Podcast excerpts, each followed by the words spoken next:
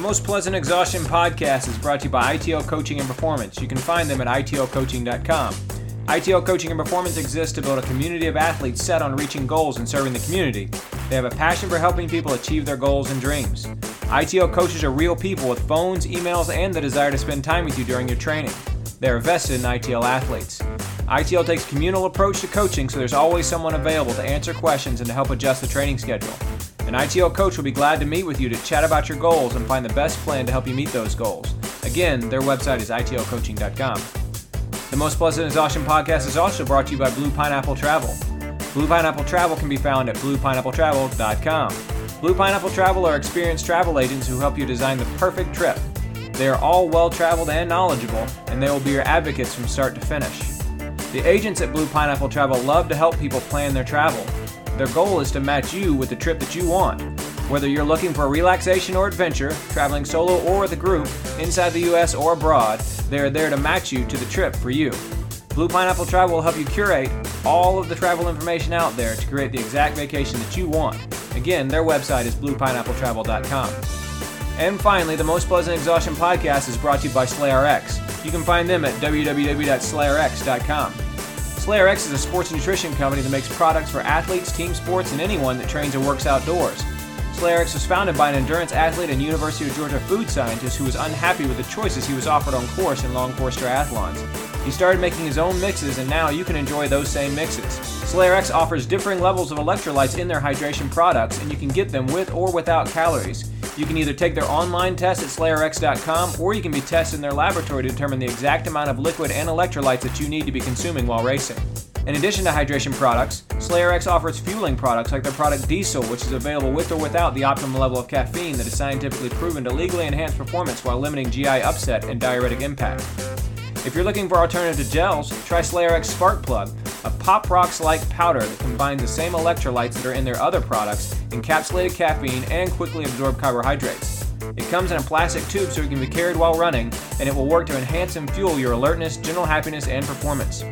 Remember, tell them the Most Pleasant Exhaustion podcast sent you by using the coupon code PLEASANT2020 at checkout on their website, and you'll get 10% off anything you purchase there. That's SlayerX.com, Pleasant2020. Test, don't guess with SlayerX. Thanks to all of our sponsors for making the Most Pleasant Exhaustion podcast possible.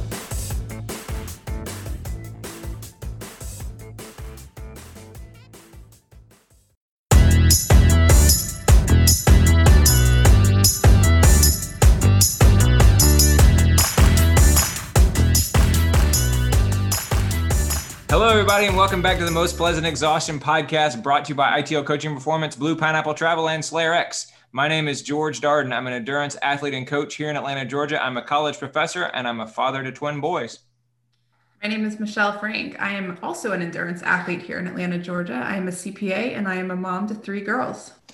And we also have with us on the podcast two guests, both of whom have been on the podcast before, but never in the capacity that we've having them with us tonight right? Um, and so first we have Lauren Fogarty. Lauren, hello, welcome back. Hey everybody, happy to be here. Um, I'm also an endurance athlete here in Atlanta, and I'm a teacher. Right on. And uh, and Lauren, and the reason why why we had Lauren is because Lauren gave me a lot of advice over the course of the last little while. And Lauren, how long have you been a vegan? Let's see, thirteen years now. Vegetarian for it'll be 20 years in December in December of this year. Right on, right on. And then we also have my wife, Casey, the owner of Blue Pineapple Travel. Hi, Casey Darden here. I am the owner of Blue Pineapple Travel, former endurance athlete, former ultra endurance athlete, uh, mom of the same twin boys as George. and uh, I have been some version of vegetarian for 20 years. Right on. Very good. And at least one of those twin boys is popping up out of bed over and over again right now. Over and so and over. One, he hates sleep, unlike Patrick. So, yes. uh, and, so, and, so, at least one of us might be popping in and out here over the course of the next little while. But um, the reason why, of course, we brought Casey and we, we brought Lauren here is because um, I did a short experiment around being vegan um, over the course of about four or five weeks here um, in August and September. I started on August 10th and I finished on September 11th. Um, and the reason why is just because I feel like a lot of people have been talking about it inside the endurance community lately. Um, there was a film on on Netflix called Game Changers, which I think caught a lot of people's attention. Um, Adam Hansen, who is a very accomplished cyclist and has done multiple grand tours, um, and is now making a transition into being an Ironman athlete. He's been a vegan for a long time. Scott Jurek, who is arguably one of the all-time great um, uh, ultra runners, is a vegan. And so I just kind of said, well, let me kind of experiment with it a little bit and and see what it's like and see what some of the challenges are. And so that's kind of what we're gonna be talking tonight about the, the sort of the challenges, the reasons, and we brought on the two experts that we know, Casey and Lauren, to talk about um, to, to give some some context about what it's like to actually live a vegan life as opposed to like dabbling and experimenting with it that I did. So thanks for being here, y'all. Yeah, I'm happy to be here. Right on, right on. So I guess maybe the first thing we should talk about, I guess, is kind of some of the reasoning. Does that sound good? Sure. Um, and so I, and I think that's a good thing to talk about too, because, um, you know, a lot of times, Lauren, you were sort of the person that I was texting when I would run into issues or run into problems or have questions, something like that. And you always would say, well, why don't you fall back on, you know, why are you doing this? When you're trying to actually make decisions or, or navigate gray areas in this, kind of fall back on, okay, what's your point? What's your purpose in doing it? So you know, you said 20 years, then 12 years. That's a long time. Like what, what initially inspired it way back in the day? Um, it was a combination of things. Uh, it was partially for health reasons and what, and just wanting to adopt what I believe to be a healthier diet. Um, some of it was for minimizing my environmental impact on the world. Um, part of it was for um, the ethical treatment of animals. So I would say it was a combination of those three big things. Mm-hmm. Mm-hmm. And then uh-huh. I, and so when I went vegetarian, after a number of years, I realized that all of the reasons that I was applying to being vegetarianism really also applied to um, like eggs and dairy and and all that. And so I was like, well, if these are my whys and my reasons for doing it, then really I should be a vegan. And so I went all the way. Right on. So I have a question. this is the part that I find really interesting because I feel like I'm really aware of the health and performance benefits of or supposed benefits or reasons behind adopting kind of a plant-based diet. But i'm really curious in you know more of the other side of it you know how you felt um, or why you felt like it would help you uh, in terms of you know what was better uh, for planet earth or whatever and in terms of cruelty to animals and stuff like that. Like how that reasoning i guess came to you and maybe how it's developed in your progression from eight years as a vegetarian seven years as a vegetarian and then the next 13 going from being a vegetarian to a vegan um, so I really the big environmental piece for me was just the sheer amount of resources that it requires to to raise livestock. And um, you know, when you think about the amount of land and water that it takes to say feed a cow, that the sure. same amount of land and water could, if that was used just to grow food that people were eating, would feed a lot more people than say that one cow. And then I realized when, you know, I thought about, um, you know, consuming dairy, that same reasoning applied to, you know, if I'm all those resources are still going to that cow, and even though I'm not eating the cow, you know, I'm still consuming the dairy from that cow. And uh, and cattle obviously is the the greatest, I guess, like sucker of resources for lack of a better term but the same really applies to poultry and to um, to pigs and so i was like all right i just i just need to cut it all out and um, as far as the ethical treatment of animals i don't necessarily think that it's wrong or have a problem with eating animals or eating animal products if they're raised and slaughtered in a humane fashion.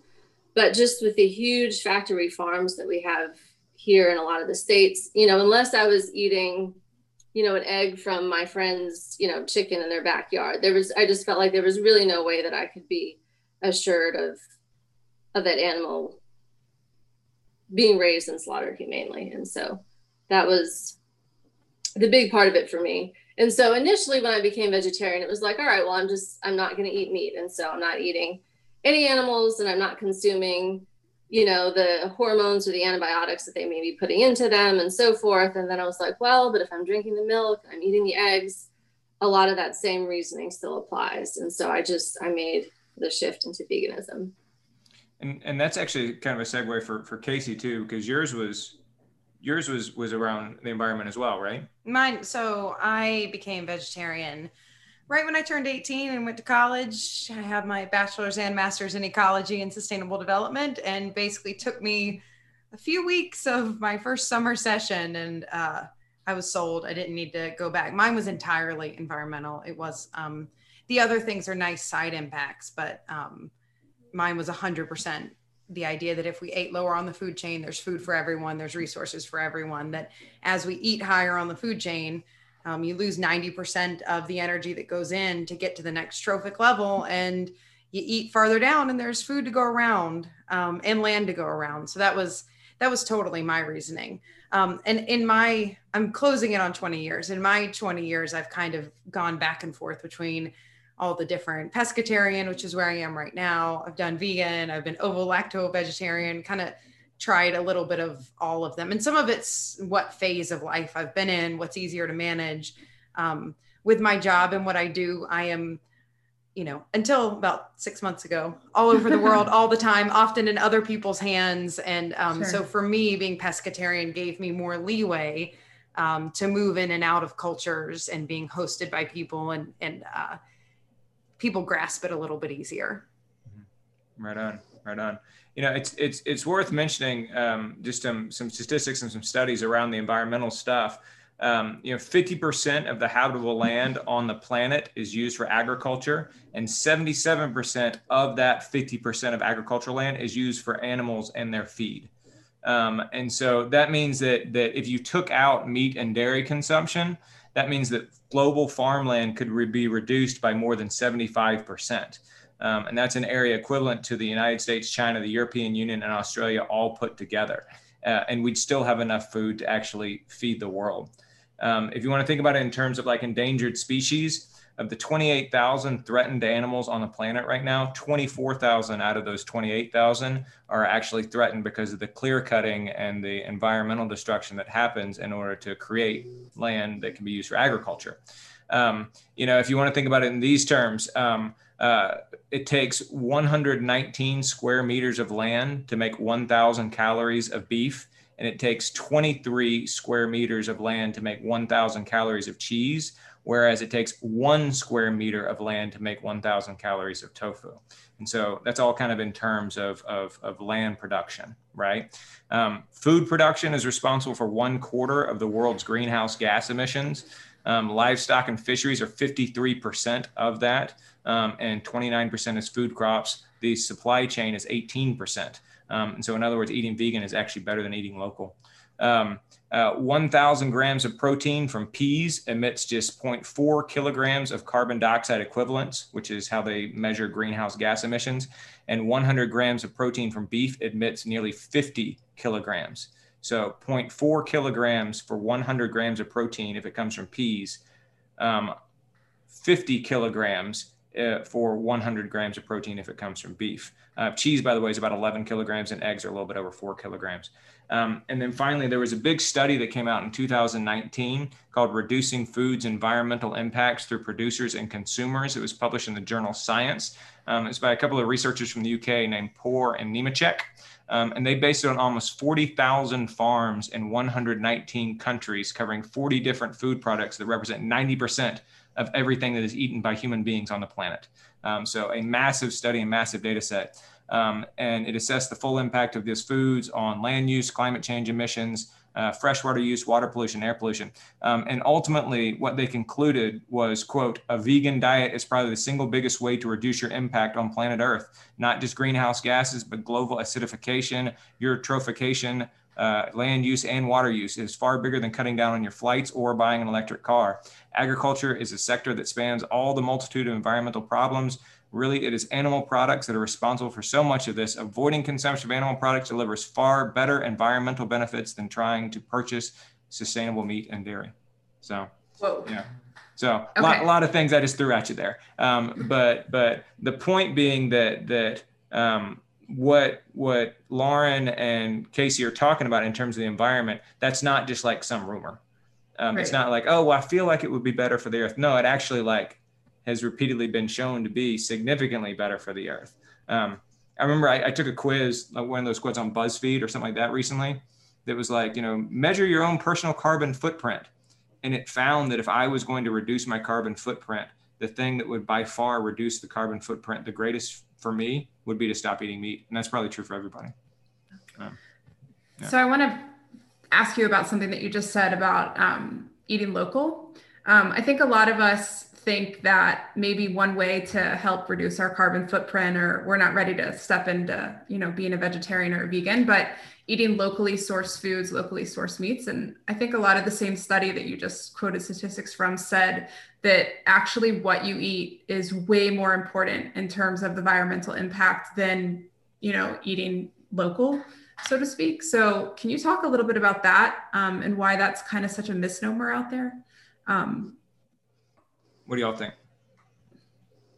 I think there's just no getting around the amount of land, water, and I mean, one of the things you talked about was eutrophication, which is when you have too many nutrients in the water. That's where algae blooms come from, and basically ends up sucking up all the oxygen in the water and killing all the fish. Um, and that's when we have like red tides and that kind of thing in the ocean. So I think just the impact of animal farming is so deep. Um, it's not just wow, it takes a lot of land, or um, but also it pollutes the water. I mean, just the it goes on and on and on. And our model of farming is what's I think particularly detrimental here. so, why are we so obsessed with locally sourced grass-fed beef, locally sourced farmers market? I mean, you know, eat at your I think it's neighborhood local restaurant. I mean, I still think, you know, if it didn't have to fly, if you're not eating, eating Brazilian beef, which is what a lot of our beef from um, fast food chain comes from, which is like the really nasty stuff because you're straight up cutting down the Amazon rainforest to get it. um, and it's pretty cheap, lean beef, and then it has to fly or be shipped all the way here. So you're still cutting out those steps, and that's good, um, but it's not as good as just skipping the hamburger. um, and, and, the I, eggs and the cheese. well, and but I mean, even if you read, you know, when you're listing the numbers for the meat itself, because if you think of eggs sure. and milk as more like farming trees, it is replaceable. Um, you know, you don't just get one time, you don't just raise the cow and get one gallon of milk. You know, they produce milk continuously, um, kind of like eggs make or chickens make eggs, not eggs make chickens. I guess eggs do make chickens. I got a bunch of degrees in science right here. Nutritional breakthrough.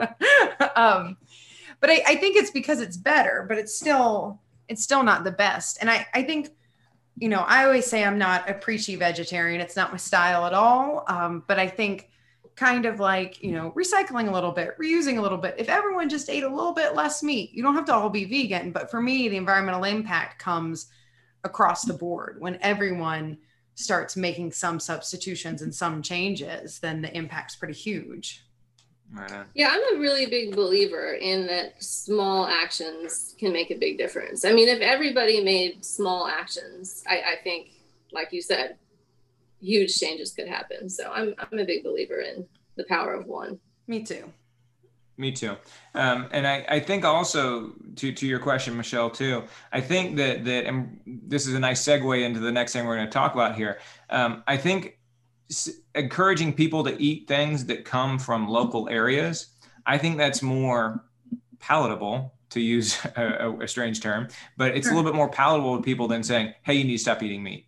Because I do think that meat is a pretty deeply ingrained part of the American diet. Yep. Um, and, and, and just to say, hey, if you want the planet to survive, you need to stop eating meat um, or you need to eat less meat or, or something like that. I mean, that that's difficult. If you say, I want you to start eating meat in a different way or that comes from a different source, I think that's something that people feel that they can do a little bit more readily. But again, 50% of greenhouse gas emissions come from livestock and fisheries, 18% come from supply chains. And so, you know, it's it's nearly three times as much come from what the food is than how the food actually gets to you. Yeah.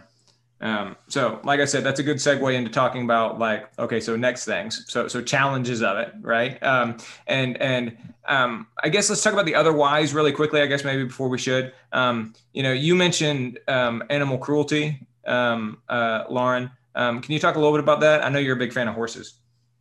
well, I grew up riding horses, and I had a horse, and uh, yeah, I just um, I've always you know, even when I was a kid, I was very squeamish about the meat that I ate. If it resembled too much of like the animal that it actually came from, I, I had a really hard time with it. Chicken on the bone, anything with too much, anything that was too, Too rare, fleshy. bristly, or you know, I just I just couldn't handle. Um, so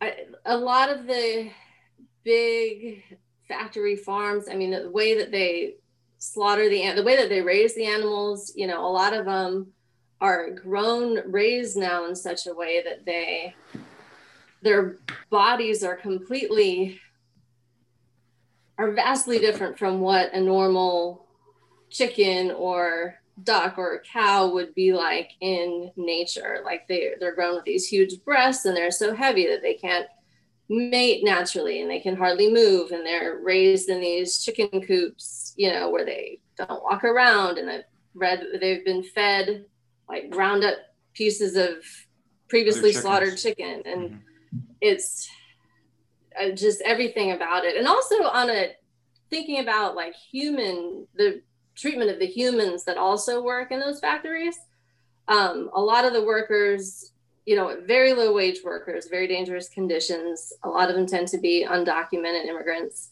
Um, and not to say that that doesn't happen with on big orchards and places where they're growing plants, but the conditions in the factories are also not just cruel for the animals, but for humans too.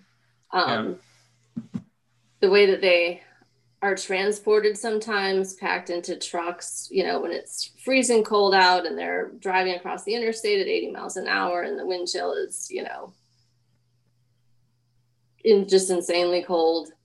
Um, or, you know, in the opposite, in the blazing heat, it's just every step of the way to me.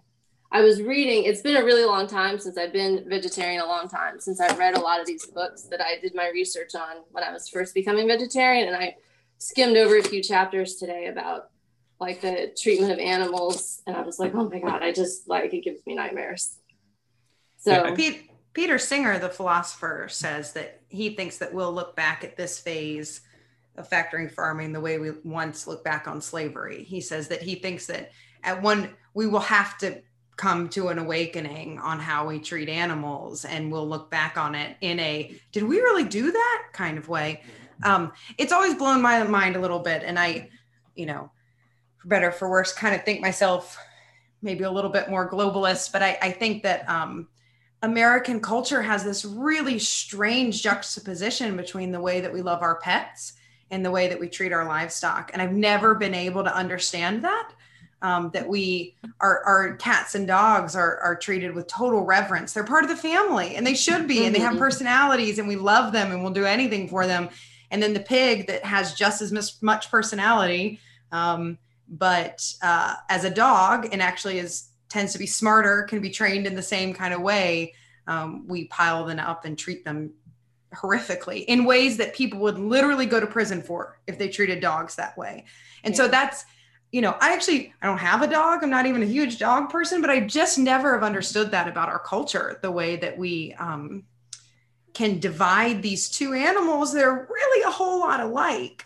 We can divide them up and treat them totally differently. Mm-hmm. Um, yeah, I think I think some of it has something to do with being very um, disconnected from where we get our food. You know, and right. I even I include myself in this. Like, where does food come from? It comes from Kroger.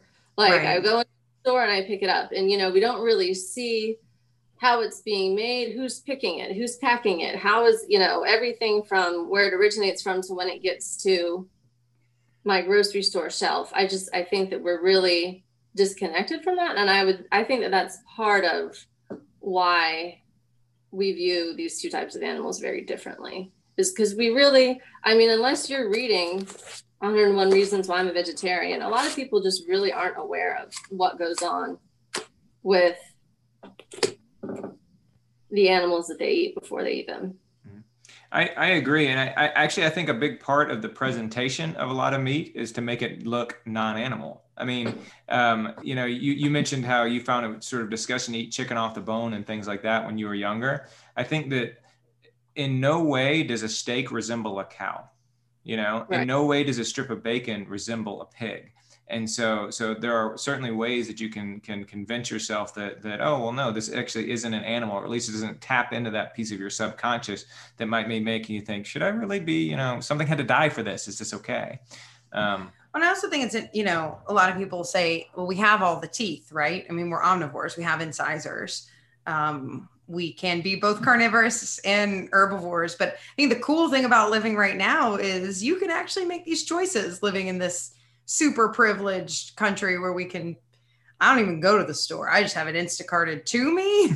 like, yeah. um, but it's it's kind of a it's a cool privilege that you get to make a choice. And like I said, I feel like I'm like a, main maybe not a mainstream vegetarian, but kind of a middle of the road. You don't even have to make the choice every time. Just sometimes um, you can switch things out. You can play around. Um, and it still makes an impact when you think of it over a lifetime. If you're providing for your family right. and you switch out some of the meals, mm-hmm. um, it makes a difference. Yeah. For, so for me, on that note, uh, it was funny, like as I was telling Casey that this was something I wanted to try for a very short period of time um, and just kind of see what some of the challenges were. Casey actually said to me, I feel like you're already what I would kind of like everybody to be. Because in fact, I don't eat a ton of meat. And like, um, I'm the one cooking dinner here mm-hmm. and I'm not cooking meat. You know, occasionally I'll make fish, but I'm not cooking meat every night. So you're already not eating meat mm-hmm. for dinner because I make dinner. Right. And then right. I don't know what you do for breakfast and lunch. Yeah, you do. Um, but I mean, but but I'm just saying that's on you. yeah. But I mean, but I but I I um you know I, I eat dairy and I eat cheese and then I eat small amounts of meat. But but when I when I think about the amount of animal products that I consume, it is far less than the average American. And so in some ways, actually transitioning into this experiment for me was far easier than it would have been for a lot of other people um, because I already like tofu. Um, and I already eat probably more vegetables than most people do. And and for me, it was like cutting out meat twice a week, not cutting out a meat, not, not cutting out meat twice a day, right? Um, and and I also, I mean, I, am I'm, I'm aware of the of the environmental issues by virtue of of the person that I married. Thanks yep. for that. Thanks You're welcome. Um, and uh, and I'm, also, I'm, happy to guide you in any other way. so, so. Just ask or not. so okay, I feel that I do need to say that I've influenced you in some ways as well, right? Yeah. Okay. Okay. Good. Sure. Wow. so this is Casey, the ultra endurance athlete who didn't Retired. do, didn't do any endurance sports until we until after we met. Correct. That's true. All right. Thank you. So I'll take that one.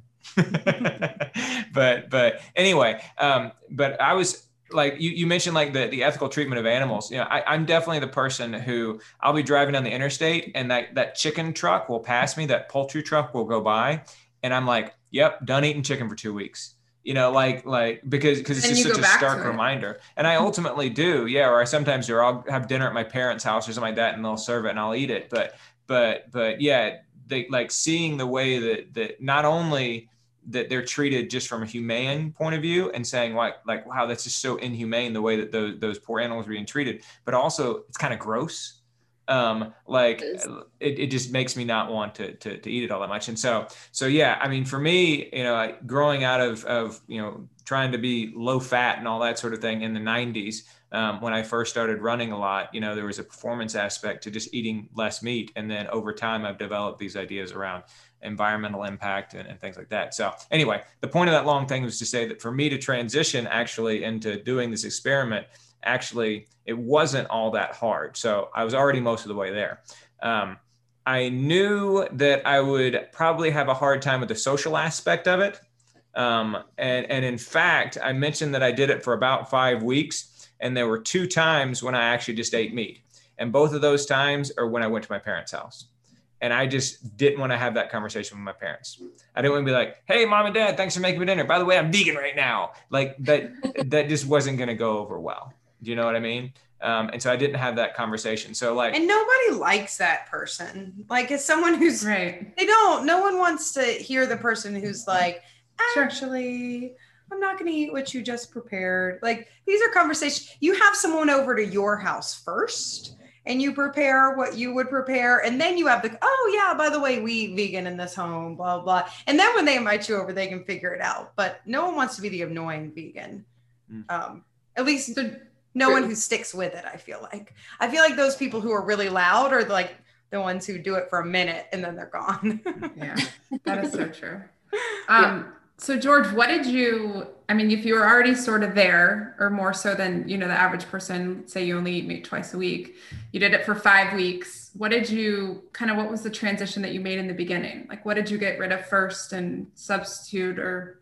Okay, so, so what did that look like? Like, if somebody was gonna try to do this, you know, for a small period of time to test it out, while they're also, you know, burning X amount of calories per day, what did mm-hmm. that look like? Yeah. See, and and so the the the most difficult well let's see.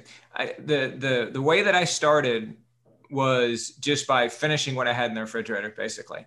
Um, and so like i finished the gallon of milk and didn't buy any more milk and bought soy milk instead. And that was actually a tough transition for me because i drink milk in my tea every morning and i look forward to it and i like it. And like actually making that shift that was a difficult shift. And you think about that's something that i have multiple times every single morning right. right um, and so, so that in some ways, I think probably mirrored like the people who have meat at every single meal. It kind of mirrored that. So that was like the probably the one thing that that was actually kind of a difficult transition. And that when I stopped it, frankly, I was like, oh, good, I can go, you know, I can go back to to this thing that I actually sort of like. I never really totally got to a place where I was comfortable having taken that out entirely. But of course, I only did it for four or five weeks.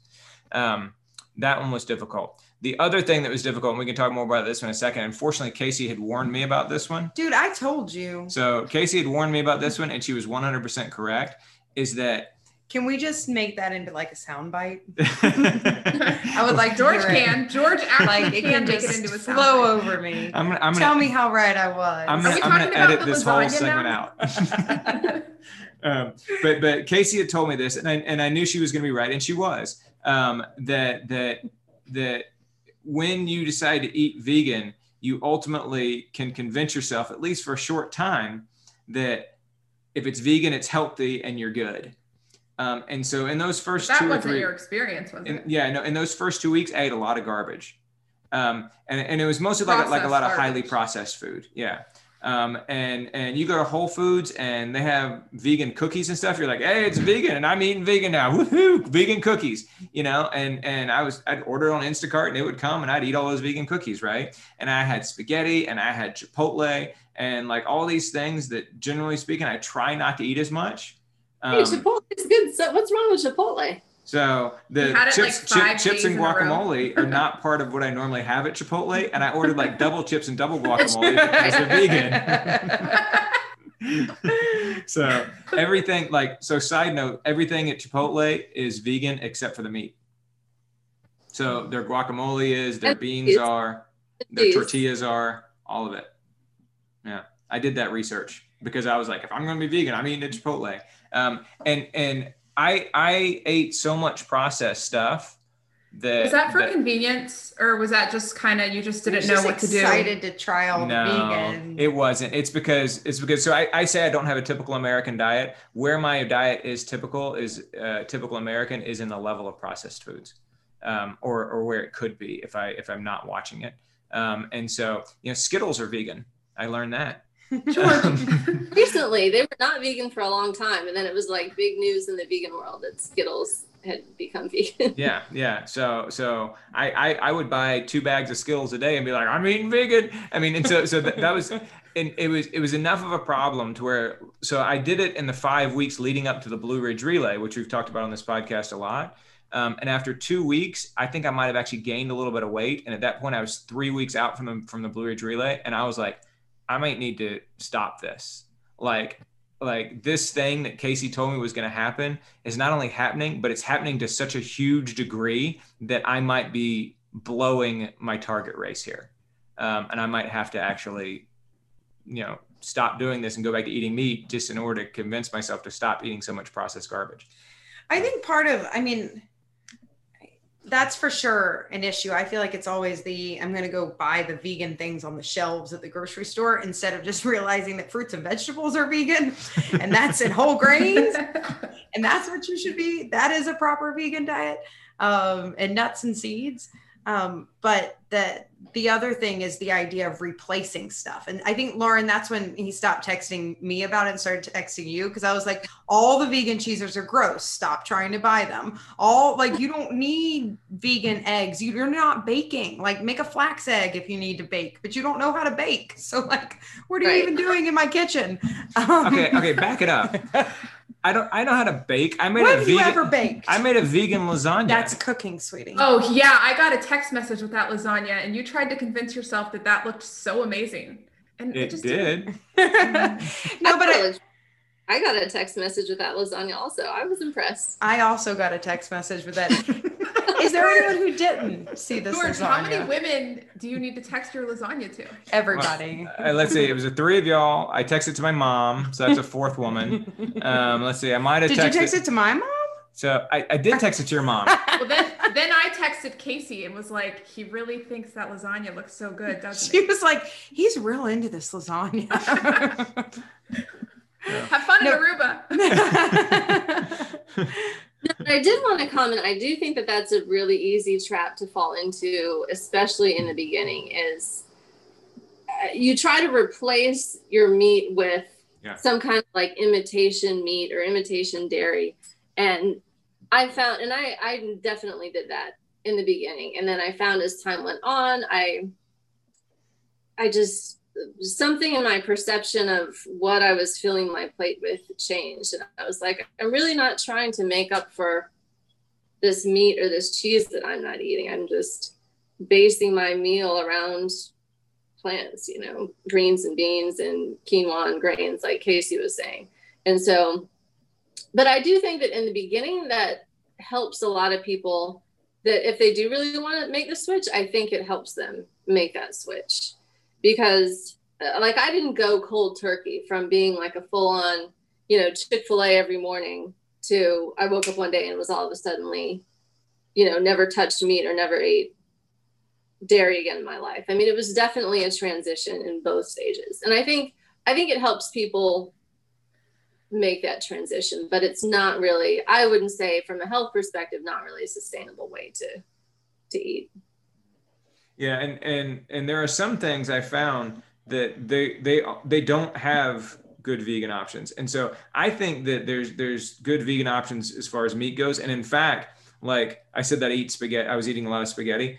I I would eat spaghetti for every meal if you let me. Like That's true. I really would. Um, and that, he went through a phase where we read um read somewhere about switching your calorie load for the day And ate And- spa- spaghetti for breakfast. and he ate spaghetti for Yes, breakfast I remember for this. like a period of time Mhm. It was great. it did not smell like i just wasn't feeling the spaghetti smell in the morning and then he'd have cereal for dinner and then i would like cook real dinner Yeah. this is not george's first experiment No, the, the, the, the problem came when when I would have spaghetti for breakfast, and then like halfway through the day, my my discipline would wane, and so I'd have spaghetti for dinner again.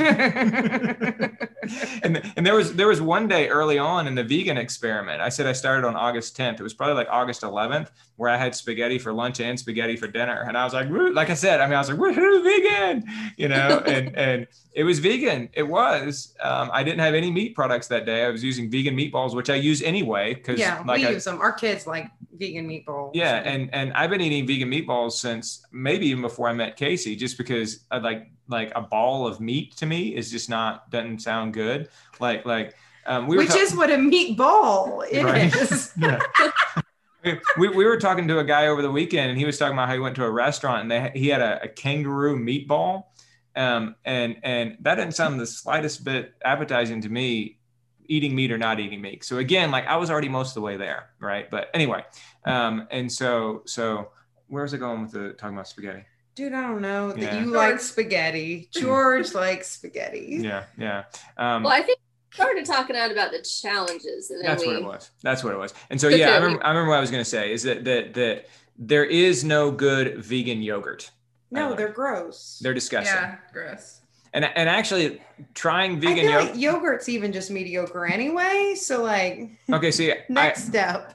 I I don't think yogurt's mediocre, but when I did take a step back, I was like, okay, this is kind of weird. Like this sort of Like odd this is one thing that you can do without. You don't need the substitute. yeah, you don't have to have yogurt. yeah, no, Make some chia pudding. so chia pudding's gross. I love but it. But but but I uh yeah there, there's no good vegan yogurt like like I and I tried several different brands and because I like eating yogurt on on a fairly regular basis and there just wasn't any and so that that had to essentially leave my diet for five weeks um Um, so I have two questions. Is like is giving up meat first sort of like the rite of passage into this? Would you say? This is kind of It for Casey or Lauren. It was for me. I um before I became vegetarian, I think I had given up eating um pork and beef for a while and had so I, I it was very gradual and then I was like, okay, I can do this. I can give up eating poultry. I never ate fish. I was never a big fish person. I mean, I was born, I grew up in Denver. Seafood is like not the thing there. It's Yeah. probably different. Doesn't exist. Like A little landlocked. food is really like a critical part of the, the culture, but not in Denver. Um, so yeah, that was what I did, and then it was it was gradual. yeah do you know so speaking of replacements do you know what what is easy to find a vegan version of Cookies. chocolate Well, yeah. Mhm. Well, yeah, dark Just- chocolate. I that's mean, what a lot of dark dark chocolate chocolate is, is, man. vegan. Yeah. quality chocolate is vegan. Right. Mhm. yeah and so so over the course of that five weeks i ate a lot of chocolate I'm I- down for not- that. So so my, my my my chocolate consumption definitely went up. So so yeah. And while we're while we're talking about this, I want to say other one other thing real quick about SlayerX, who's of course one of the sponsors of this podcast. So yeah, I did this during the five weeks leading up to the Blue Ridge Relay, and I wanted to use SlayerX during that build period because I knew that I would be using SlayerX during the Blue Ridge Relay. And of course, anytime that you're training for an event, you need to use the products during your training that you plan to use during the event. And so um, I had some SlayerX and I wanted to be using that. And SlayerX is vegan. Um, and so I was able to keep the, the vegan experiment going uh, while still also using the product that I plan to uh, primarily use for my hydration during the Blue Ridge Relay. So shout out to SlayerX, our sponsors of this podcast, not only of course for helping make the podcast possible, but uh, but also because they didn't put any animal products in their drinks, which meant that I could keep the vegan experiment going while still experimenting and using the uh, product that I plan to use during the Blue Ridge Relay. So anyway, let's circle back around real quick because because one thing we kind of got away from, and then I think actually Michelle said she had two questions, but the, that social aspect of it. So Casey talked about what she would do, which I think is really good advice. Um, uh, that that if you kind of go there, you're like, oh yeah, let's get together for dinner. You come to my house first. Um, like how how did you deal with that initially, and how do you continue to deal with that now, Lauren? I would, I think that is still one of the biggest challenges. Um, initially, with my family, because I go to eat with my parents almost every Sunday. We have like a family dinner, and at first, you know, I told, I think I told them, you know, I'm thinking about becoming a vegetarian, blah blah blah, and they were kind of prepared. And funny story, when I was a little kid, when I was about eight years old, my dad just randomly woke up one day and decided he was going to be a vegetarian. And our family was like so against it. We were like, what? That's crazy talk. Oh my gosh. And we like vetoed this. And then years later, I was in college and came home and was like, I'm going to be vegetarian. And my dad was like, you remember when you were eight years old and I tried to be a vegetarian and you like threw a fit about it. um, but they were, I mean, I guess they were pretty much on board, but it's it's harder, it's more challenging at things like weddings, um, going over to someone's house to eat. I usually I'll offer to bring a dish and um, I think usually I'll give people like a heads up beforehand. I think most of the people that I spend time with know I'm a vegan, but if it were something like, you know, meeting the person that you're dating, like going over to their parents' house for the first time, I would maybe try to. I feel like going Give to a a heads up. maybe better where you can choose your food from a menu and then kind of work it into the conversation and then you know have dinner at someone's house but i do i definitely like casey's idea of inviting them over first mm-hmm. since i hardly ever host anybody for anything i think my version of that would be like let's meet at a restaurant first for dinner and then you know kind of bring it up in a You could also Yeah. offer to bring a dish that you Right. know would be, you know, do a sufficient for a main meal for you. Right. If you were yeah so I, that's what i do Right and for I've, I've definitely been to weddings where it was kind of rough i mean usually if i'm going to a wedding and there's like the pre-ordered dishes a lot of times i'll just be like all right i know i need to have a snack before i go and bring like a Clif bar in my purse because likely i'm going to be having cocktails for dinner is going to be the situation It's not the worst dinner. I was gonna say. Okay, so that's actually a good segue too.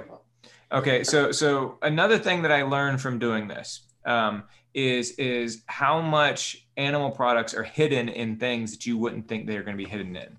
And so it was funny when I first reached out to Lauren and said, "Hey, I'm, I'm going to try this for a few weeks. What are some some quick heads up you would give me?" One of the things she said was, um, uh, "There's a lot of things that, including alcohol, that sometimes has animal products in it that you wouldn't expect." Like Guinness, for example, I think you actually mentioned that in particular Yeah. is not vegan. So Guinness Yeah. has some What's dairy in products it? in it. Oh, dairy products. Yeah, I think so. Does that have some sort of dairy in it? Yeah, I'm actually I'm not a huge beer drinker, especially the dark beers.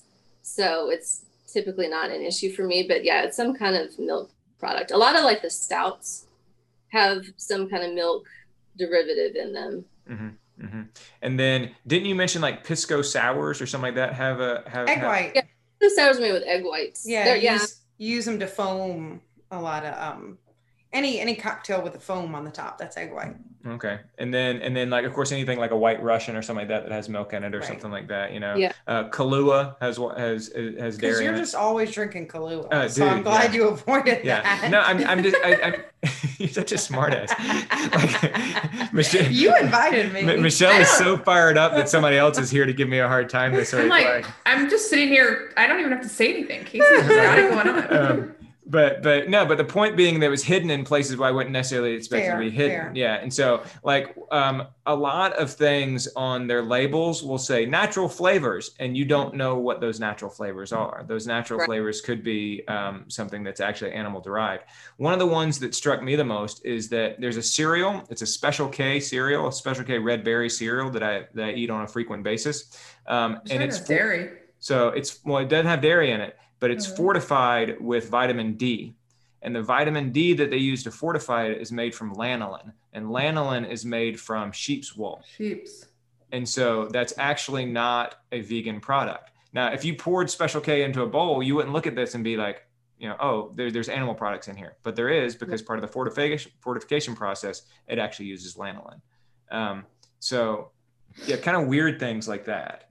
Um, I that that to me, I ended up having to do a lot more research and spend a whole lot more time like looking up like carrageenan, is that vegan? You know, um, guar gum, is that vegan? Like all of these things that that I've never really thought all that much about. And since I was eating so much processed stuff, like, you know, all these ingredients were there. Right. So then if you'd focus on more of the whole foods, it would have been much easier. Right. Which which ultimately I did. Um, and which, Which is ultimately probably the doing. journey I think Yeah. a lot of people end up on. Yeah. Yeah. So after about two weeks, I actually started doing a much better job of actually just straight up eating fruits and vegetables. You know what a game changer for that was? Mm-mm. Um, and I think I actually texted Lauren when this happened. I found a vegan salad dressing. Yes, I do remember that text. hmm Yeah, and so Was like- it oil and vinegar? No, it was No. he, It was In some fact, bottle wasn't. dressing, wasn't it? It was it was it was a bottle dressing, yeah, and And it like rocked and- your world. Oh yeah, but but but again, think about the way that dairy is hidden into things, and so so most salad dressings are not vegan. Most of them have some sort of dairy product in them, right? Or egg. Mayonnaise is not vegan, um, uh, obviously, right? Um, all these various sauces and and like stir fries and things like that. A lot of those had animal products in them somehow, and so actually finding a salad dressing is is is simple as that sounds. Um, that was a replacement that I needed to make in order to be able to make the transition to actually eating more vegetables. Right. So I will say the one one of the things I really appreciate about having been vegan is the how much more aware you are of what is in your food. I mean, because it really forces you to read every label, especially in the beginning. Mhm. And I, I really appreciate that. Mhm. That I, I just I feel so much more aware of what I'm eating than I ever did before. absolutely, and and I also I also found myself not only paying attention to what was in my food, but I actually found myself cooking more. Did I tell you I made a vegan lasagna? Oh my gosh. if you didn't get a text about this vegan lasagna, I still have the picture on my phone. As a matter of fact, Oh, hey, George, I'm, we I'm don't gonna send you. I'm gonna send you the the the, the For the photo on my phone for the Instagram post. All right, so Oh. so so that'll be good because because Michelle is in charge of our Instagram, and so so I'm, I'm gonna send that to you, Michelle, and we'll probably get more clicks on that than more clicks. is that that's, yeah that's not how Instagram works. we'll probably get more Swipe left. um, on on on that than, than any other thing. All right, so uh, a couple other things that that I never kind of worked out um, that I'd be interested in hearing kind of what y'all have to say about. Um, okay, so so so I'll say three three more things. One, um, I also um, I found that I I quit eating. I, I I sort of extended it out a little bit to like palm oil, for example. Um, now, palm oil is something I usually try to avoid anyway. But and I quit eating Nutella a few years ago because of palm oil, which That's That- a tough one to give that, up. that was man. giving something up. Yeah, Mm. yeah, because I like some Nutella. Um, but palm oil, as you probably know, um, as I know y'all know, but but as, as people who are listening probably know, um, it comes from a lot of it comes from a particular forest in Indonesia, um, and tearing down those forests um, are destroying the the orangutan habitats there. Um, and so, by the same token that you want to be humane towards animals by not eating animal products, you also why would you eat something that that is tearing apart their environment of the orangutan? Like, isn't that equally inhumane? And so I found myself like with products like like palm oil saying, okay, I need to try and, and totally avoid that during this stretch as well. And so again, kind of paying attention to to, to what I was eating in in that regard too. Um, but here's the two things I never quite overcame. One was gelatin. Um, and so, so gelatin obviously is, you know, it's in gummy bears and that sort of thing. Um, but a lot of it is made from keratin, um, and and that's in you know, horse hooves and and all that sort of thing. A lot of that's made from from animal products, and it was a problem with because I've taken collagen supplements in the past, and most collagen supplements are not Well, that's vegan. straight animal product. yeah, it's, it's straight yeah. animal product. Yeah, and then but a lot of the the capsules for like um, for for vitamins or for supplements, a lot of those capsules are made of gelatin, How and much so you can. You, supplements are you Okay, taking? but all you have to do is go online and Google vegan vitamins, and you can Yeah. order them. They're Or eat house. some greens. Like, what are you taking already? it's getting late and Michelle's getting tired. Um, the the but no, I mean there, there's there's You there's just have to replace your vitamins. You have Yeah. to decide, Yeah. like you did with the milk, though. I mean, there's still no reason to waste what you've already purchased. Like Mhm. that's not helpful Right. to anybody. Yeah, If it's makes purchased sense. and it's in your cabinet and it's a healthy thing to do, then throwing it away doesn't help. It's Mhm. already made. Mhm. Um, So you just finish up, and then as you move over, you transition to a, a vegan supplement. Yeah. I think also go ahead, Lauren. No, I was just gonna say, but I find I really only take two supplements. I take B12 and I take calcium. Um, and I actually found actually through the your fit your app challenge from the spring, tracking all my nutrition every day on MyFitnessPal, that I'm getting more calcium in my regular diet than I realized I was, and I don't need to take as much calcium as I've been taking. Cool. Um, but yeah, I think most supplements, like if you Google vegan B12 or vegan calcium, you can find them Mhm. very quickly. I think another thing that I kind of and I ended up not doing this because I wouldn't I didn't stick to it as long because like um, kind of what Casey was saying I just sort of continued taking the vitamins and if I ever took a supplement I took the one that was actually in the so the only supplement that I take with any regularity in addition to taking a multivitamin is glutamine, um, which is an amino acid that helps in recovery. Um, and I in the past have used uh, a glutamine powder as well, and so you could actually use the powder as opposed to using the capsule um, which was kind of one way that I, I, I, as I was brainstorming, if I decided to do this for all of 2021, say for example, um, that would be something that, that, that I might change. Um, if only you all could see the look that Michelle just gave me on Zoom here when I floated the idea of doing this for all of 2021. Um, but um, and then another thing that I never quite worked out um, was that it was a lot of soy. I felt like I was eating a lot of soy. Um, and maybe this is kind of circling back to what we talked about, about a few minutes ago in, in terms of like making replacements and that sort of thing. But when I when I added that to my notes, um, I had um, soy milk at breakfast in my in my tea. I had soy eggs with soy sausage at lunch, and I had teriyaki vegetable stir fry with imitation soy chicken nuggets at dinner. Right, um, and so soy at breakfast, soy at lunch, soy at dinner. And if I had been eating meat during that time, I would have had milk, eggs, probably still that soy sausage, and then I had chicken at dinner. And and just coming from a place where I, I've always been told that having a balanced diet or eating a lot of different food sources is better for you, it felt less healthy to me to be eating so much soy. I mean, Lauren, Yeah. Casey, what do y'all think about that? I agree. That sounds like an excessive amount of soy. Agreed. Yeah. And that sounds to me like a soy day where you're eggs just looking for- thing. Ugh. Yeah. Like, were you- Prepackaged. When you say soy eggs, I'm trying to envision this. Like, were you scrambling tofu? Because I'll once in a while scramble tofu like eggs, but that's Yeah. the only way I can envision any kind of Yeah, egg and- replacement. and and I, I one of my go-to meals was actually scrambling tofu was taking like vegetables like vegetable stir fry and and and mixing in tofu and then using some sort of vegan teriyaki sauce um, and and kind of scrambling all that together that became one of my go-to meals which I actually really really liked but no it was an egg replacement um, it was this I just don't think many real ve- like long-term vegans are buying egg replacement. They're just Yeah. eating Yeah, oatmeal only- or cereal, if I'm baking. almond milk, Mhm. oat milk, Right.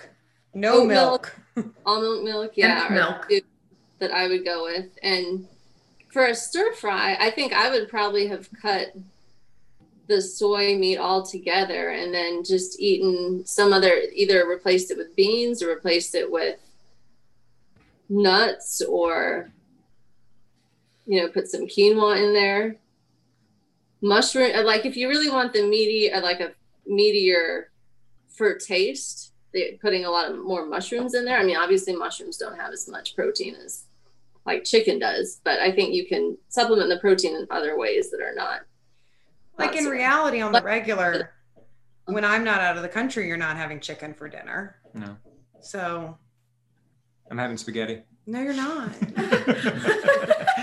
Wish- no, seriously, if, if he comes in the kitchen and I'm making pasta, he's like, yes, because it's not my every like maybe once a week. It's not normal. I, I, I always tell Casey about there's this article I read in Runner's World, like literally 20 years ago, and it was long before I met Casey, and it said it said so you want to marry a runner. It was just like a human interest opinion piece type thing, um, and it was said these are things you need to know about runners if you're going to marry a runner, and one of them was I hope you like spaghetti. right on, right on. All right, so Lauren, Casey, I want to give you all the final words here. Um, and so this was sort of my, like I said, this was sort of my experiment and just kind of seeing where it was. I remember Lauren, uh, Michelle halfway through at one point said, "Do you feel like you're losing weight?" And I said, "No, I'm probably about the same as I would have been otherwise." And I think that's that's true, except for those first couple of weeks when I was eating all the vegan cookies. Um, and so, so I I don't think I did it long enough to really see whether it was going to have any sort of big long-term health impacts on me. And I think if that's what that had been my goal, I probably would have like gotten a physical beforehand and tried to get a physical afterwards and all that sort of thing. But really, my goal of just the experiment was just to kind of see what the challenges were. Um, I was curious about whether you felt any performance differences. Because, like in my case, unfortunately, I was really not a competitive or an endurance athlete before I became vegan. I actually I made the I started getting into triathlon and endurance sports around the same time that I became vegan. So I don't have any like before to compare it to. Mm-hmm. I only know you know now is pretty much all I've ever known as an endurance athlete. I've been a vegan this whole time. But um, I'm curious if you noticed any differences in your performance that you think were related to this experiment or not. I, I, I, have to be honest, this is my biggest curiosity because you have all of the health claims and all the performance claims about, you know, the plant powered athlete. And like, how does all of that actually stand up to like the scrutiny and, and what do you think about that? And I mean, so, I know you didn't train for anything. Uh, no, I did. I was, I was in my peak weeks of training relay. for Blue Ridge Relay. Right. Yeah. I mean, so, so I, I did, I did some of my heaviest training of the year during this stretch. Um, and so, I, I, can't quite make a one-to-one comparison. It's hard for me to do that. Um, and and again, like I, I don't in any way want to try and compare what I did to like what you what Lauren and Casey have done because like the, the level of commitment y'all have to this is, is so much more significant to mine. Um, but but I will say like I don't think I was any worse off for not having meat or, or, or, animal products in my diet during some really really heavy weeks of training there getting ready for the Blue Ridge Relay. Um, you know, I, I uh, did but hours upon well hours of training and did some really, really long workouts and, and I was okay. So what'd you say, Michelle? That did you feel well fueled for all of the big yeah. workouts that you yeah. did? Yeah, I did. Um, I mean, there were definitely a couple of times when I felt super tired on workouts, but that was just because of the amount of fatigue I was bringing into workouts on purpose in order to train myself for a multi-stage race. Um, I don't think that that my recovery in any way or my fueling was in any way or anything. Was, was hampered or was compromised by by the fact that I wasn't eating animal products. I really don't. Um, I don't. No. What about what do you what do you think? You weren't here, but I wasn't. No, but I've been here like all the other time. um, and, and, I, and, and it's worth saying too that I did well in the Blue Ridge Relay. It went well for me. Um, like like it's not as if I got into that race and and I was so worn out from five weeks worth of, of deficit that that I crashed and burned in the race. Actually, I did really really well in that race. And like I see that there are different models of eating, but I don't know anyone out there who says if you eat more fruits and vegetables, whole grains, and good quality fat, that wow, you're really going to go down the tubes. Like, I just feel like that's common sense. Um, I don't know, maybe my brain has just been in this world so long, but I feel like, you know, those are the anti inflammatory foods. Those are the ones packed with nutrients and vitamins and minerals. Um, I mean, vegetables bowls are good for you is not really like a news flash. um, eating more vegetables will make you healthy. We all know that. It's just a matter of if you're going to be vegan, um, doing it in a balanced way where you're focused on those whole foods. Um, mm-hmm. And I mean, when when I did Race Across America, the longer time. Well, actually, I worked with a nutritionist, Ilana Katz, both times um, because I was nervous about, you know, being and, and doing ultra endurance and it really wasn't a problem. Really she was like you need to eat less. That was really? Yeah i mean but i mean bike racers are always trying to cut weight down um, so yeah it was not a matter of being nervous that i wasn't getting enough fuel and it certainly that wasn't ever a problem. Hmm. if it could have you know if anything could have fixed altitude sickness that would have been great but um but it didn't. um, yeah, Burger wouldn't have done that for you. No, mm-hmm. no. Mm-hmm. Yeah, that was rough. That was in Colorado, no less. Thanks, right? Lauren. Thanks, Lauren. hey, I had the same experience when I went to Colorado, man. That right? altitude, no joke. It's tough. Right on. Yeah, I I just I guess my last word is I'm like I said the long term, but I feel like very middle of the road vegetarian. Just eat a few more vegetables, eat a little less meat. World will be a little bit better. Um, that's kind of my my general take on it. All right, very good. Lauren, last word. Thank you, I should say, like in, in this sort of public forum here. Um, uh, you know, for looking at these lasagna pictures. um, no, but but but Casey is is always a, a, source of guidance and inspiration and support for me, and so thank you to my wife, of course. But but I clip that too. But but you vowed to do that, so whatever. Um, Lauren, on the other hand, like took no vows, and so so Lauren, thanks to you for actually the support to for doing something you didn't have to do, and so so I, I do appreciate your your responding to my texts, and and of course I course, was supportive. I responded to all your texts. yeah, you reported you responded to him with like, "Are you gonna eat that?" um, so so no thanks for you, Michelle. um, but Lauren, last words besides thanks for for all your help. Um, happy to be here, and I want to echo what Casey said, um, and just reiterate that one small changes can make a big impact. I think on you and for the world. You know, it's like I know you guys have talked about. You know, if you can't get out and run every single day, but you make it out, you know, three times a week for 30 minutes at a time is still better than running four hours one random Saturday out of the month. And I think you know, if you're interested in a more plant-based lifestyle, that same principle applies. You know, little little bits here along the way they add up and they make a difference. And also, one thing I've noticed is that generally speaking, what's good for my body is good for the planet and vice versa. That's just kind of a general principle that I live by and that I've observed. So, um, yeah, I mean, if anybody out there is interested in talking more in detail about veganism, like I'm happy to talk to anybody. I've done, you know, Ironmans, marathons, all kinds of stuff on a totally vegan diet. So I'm happy to to have a more detailed conversation with someone if they're interested in that. Awesome. Awesome. Thanks, Casey. Thanks, Lauren. Thanks, Michelle. You're welcome, Doris. So You're see you next time, everybody.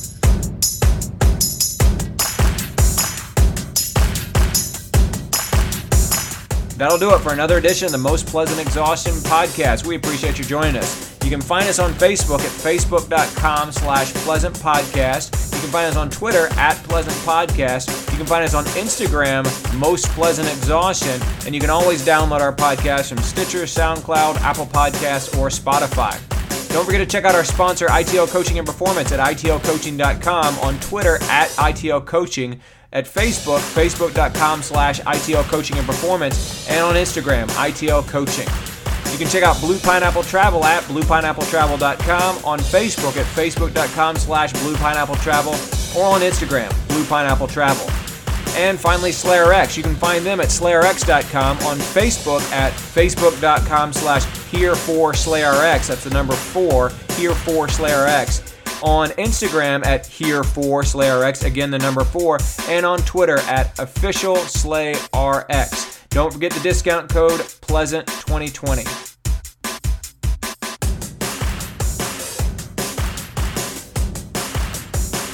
On behalf of Patrick Ollinger and Michelle Frank, this is George Darden. We appreciate you joining us on the Most Pleasant Exhaustion podcast.